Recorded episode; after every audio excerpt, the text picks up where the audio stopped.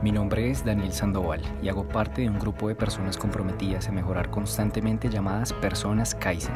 Si tú estás aquí, quiere decir que estás interesado en tu crecimiento personal y que eres una persona en constante cambio y evolución. Somos personas enfocadas en agregar valor a los que nos rodean. Servimos de inspiración y hacemos cada cosa con el máximo desempeño posible. Mejoramos aspectos en el campo físico, creativo, financiero y todos los que nos ayuden a ser mejores cada día, tales como inteligencia emocional y emprendimiento analizamos algunos de los mejores libros del mercado y plasmamos las ideas más importantes. Somos parte de ese pequeño porcentaje que busca cambiar en sí mismo antes de cambiar el mundo. Controlamos nuestro destino y siempre tenemos en mente solo dos opciones, ganar o aprender. Bienvenidos.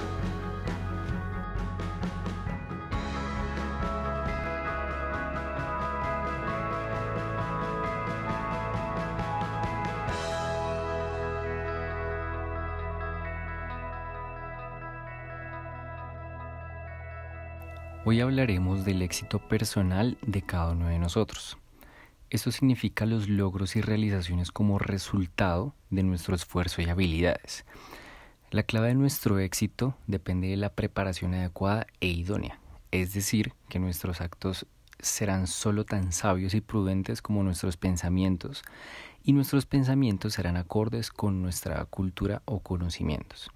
En este episodio revisaremos los factores más importantes del libro El hombre más rico de Babilonia y cómo aplicarnos a nuestras vidas.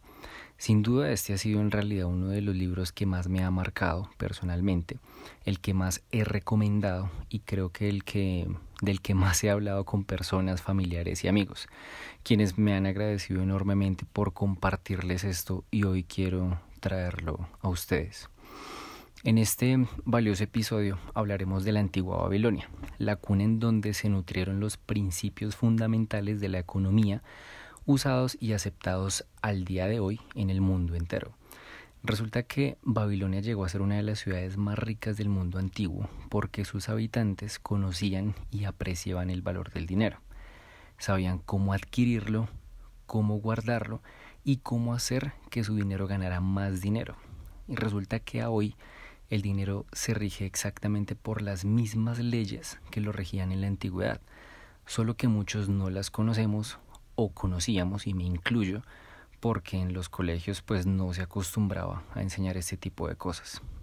Resulta que en la Babilonia antigua vivió una vez un hombre muy rico llamado Arcad, quien se caracterizaba por su gran generosidad, pero a su vez año tras año su fortuna iba aumentando, incluso más de lo que la podía gastar.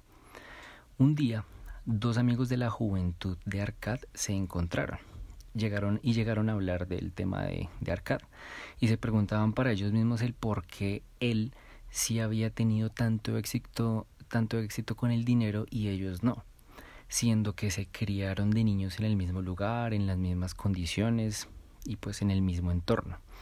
Así que uno de ellos dijo una frase que en principio parecería obvia, pero que muchos no se atreven a decir ni a hacer. Y esa frase era, pues vamos a preguntarle a él mismo. Y en efecto así lo hicieron. Así que se presentaron y le preguntaron a Arcad por qué él se había convertido en uno de los hombres más ricos de Babilonia. Y ellos apenas si podían sobrevivir, siendo que en una época pues fueron iguales, estudiaron con el mismo maestro, jugaron los mismos juegos. Porque entonces el universo lo premió a él para gozar de todas las cosas buenas de la vida y los ignoró a ellos que merecían lo mismo. A lo que él les dijo que si solo han logrado sobrevivir, seguramente se debe a que no han aprendido las leyes que rigen la edificación de una fortuna, o bien a que no las han observado aún. Así que Arcad les empezó a contar su historia. Resulta que cuando él era joven, observó a su alrededor todas las cosas buenas que tenía la vida y se dio cuenta que la riqueza las facilitaba en su mayoría. Pero en su momento, Arcad era hijo de un humilde mercader. Sin embargo, él sabía que sin las habilidades ni las facultades necesarias no iba a poder lograr ser una persona con dinero. Así que decidió que para poder conseguir lo que deseaba, necesitaría dos cosas, tiempo y estudio. Respecto al tiempo, todos los hombres disponen de él en abundancia. Y por lo que respecta al estudio, existen dos formas de estudiar. Una es por medio de las cosas que aprendemos y sabemos, y la otra es la práctica para saber cómo descubrir lo que ignoramos. Esta última es la más importante, porque es en la que en realidad más se aprende y que es por medio de la experiencia. Resulta que Arcad cuando era joven encontró empleo como escriba en la cámara del archivo. Un escriba eran las personas encargadas de detallar como los diferentes textos en unas tablillas de yeso. El caso es que trabajó por largas horas durante varios meses y sin embargo pues lo que él ganaba no le alcanzaba para comprarse las cosas que él deseaba. Así que un día llegó al taller un señor llamado Algamish, que era el prestamista de dinero. Él fue y pidió un trabajo especial, pidió una, una copia de la novena ley y le ofreció una gratificación al joven, al muchacho, si terminaba el trabajo en un día.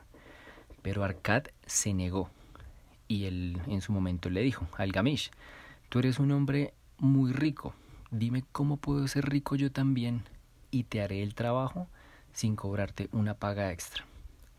En ese momento pues Algamish se sorprendió, pero finalmente aceptó. Así que Arcad se puso a trabajar toda la noche para cumplir con ese trabajo. Resulta que cuando llegó la mañana siguiente, Algamish fue a donde el joven, quien le entregó el trabajo y le dijo, muy bien, ya has cumplido con tu parte del trato, así que ahora yo voy a cumplir con la mía y te voy a decir las cosas que deseas saber. Le dijo, escucha atentamente estas palabras, pues si no logras captar la verdad que encierran, tu trabajo de esta noche habrá sido en vano. Yo encontré el camino de la riqueza cuando decidí que una parte de todo lo que ganaba era mío y podía conservarla. Y ustedes se preguntarán, pero si todo lo que yo gano en realidad es mío y en realidad puedo conservarlo, ¿no? Pero la realidad es que no. Nosotros tenemos que pagar al que le compramos la ropa. Tenemos que pagarle al que le compramos la comida y todo aquello que nos gastamos. Pagamos a todo el mundo menos a nosotros mismos. En realidad estábamos trabajando para los demás. Entonces, ¿qué nos sugiere el libro en esta primera parte? Él nos sugiere guardar para nosotros una décima parte de todo lo que ganamos, por poco que sea o por mucho que sea. En teoría, tendríamos ahorrado en 10 años lo que ganamos en un año. En teoría. ¿Por qué? Resulta que Algamish le decía que cada moneda de oro que ganara sería un, un esclavo para él y cada centavo de cobre que gane esa moneda de oro sería un hijo que también trabajaría para él. Entonces, pues si deseas ser rico, eh, todo lo que ahorres debe ganar y sus hijos deben ganar también para que todos ayuden a darte la abundancia que anhelas.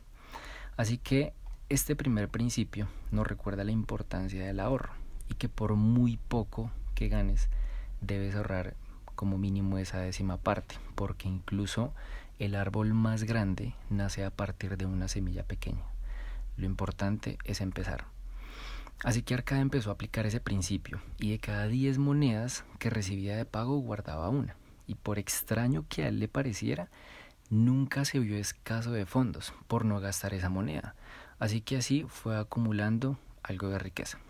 Resulta que al año volvió Algamish a la cámara del archivo a ver cómo le había ido al joven con la lección que le dio, Arcad.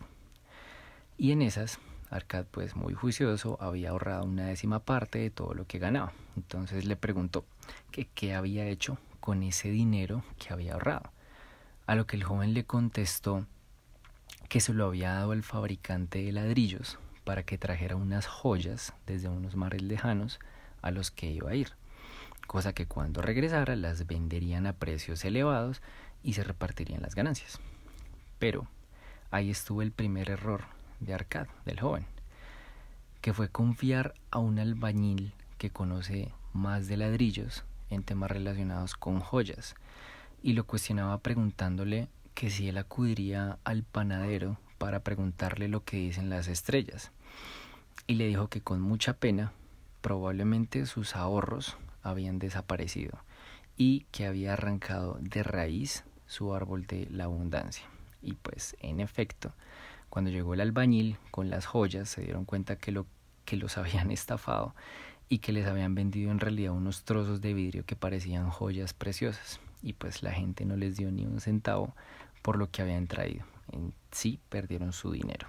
Así que Arcad pues no se rindió y lo intentó nuevamente. Empezó de nuevo a sembrar otro árbol de abundancia. Como ya tenía el hábito, ya lo tenía más forjado, se le hizo mucho más fácil el ahorro y pasó otro año.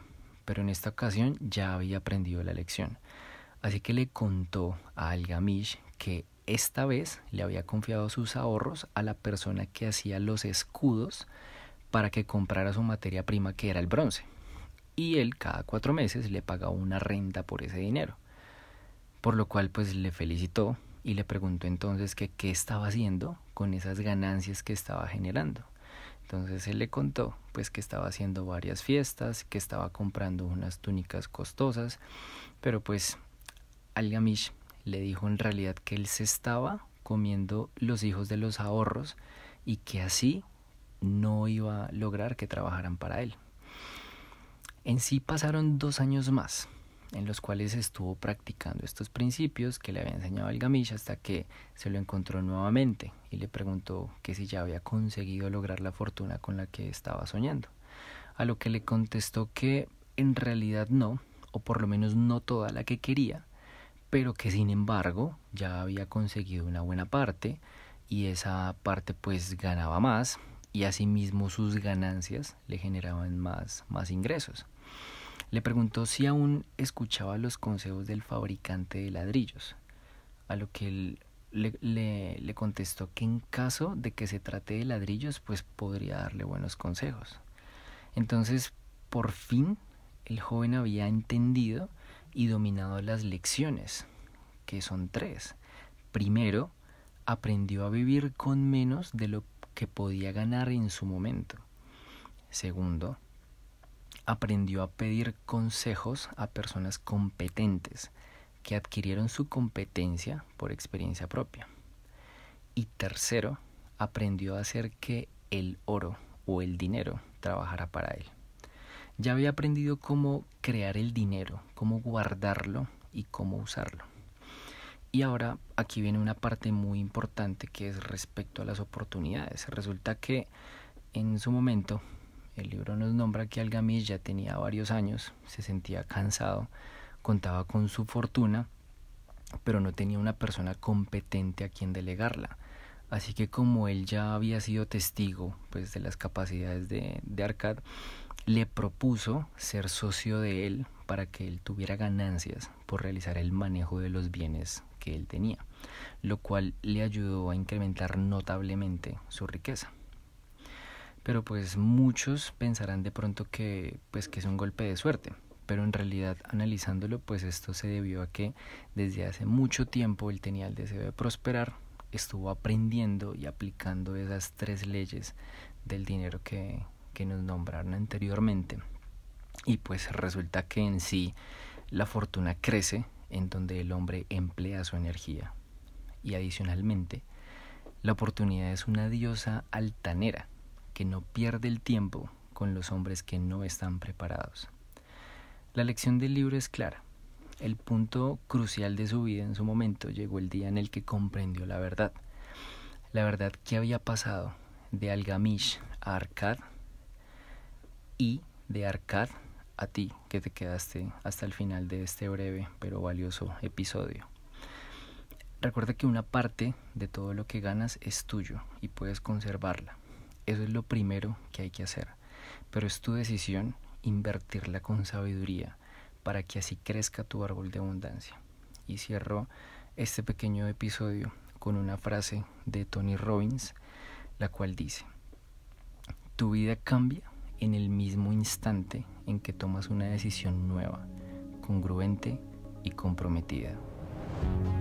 Si te gustó este contenido y de alguna forma aportó valor para tu vida, no te lo quedes para ti solo. Si ves que puede ayudar a alguien más, envíaselo, compártelo.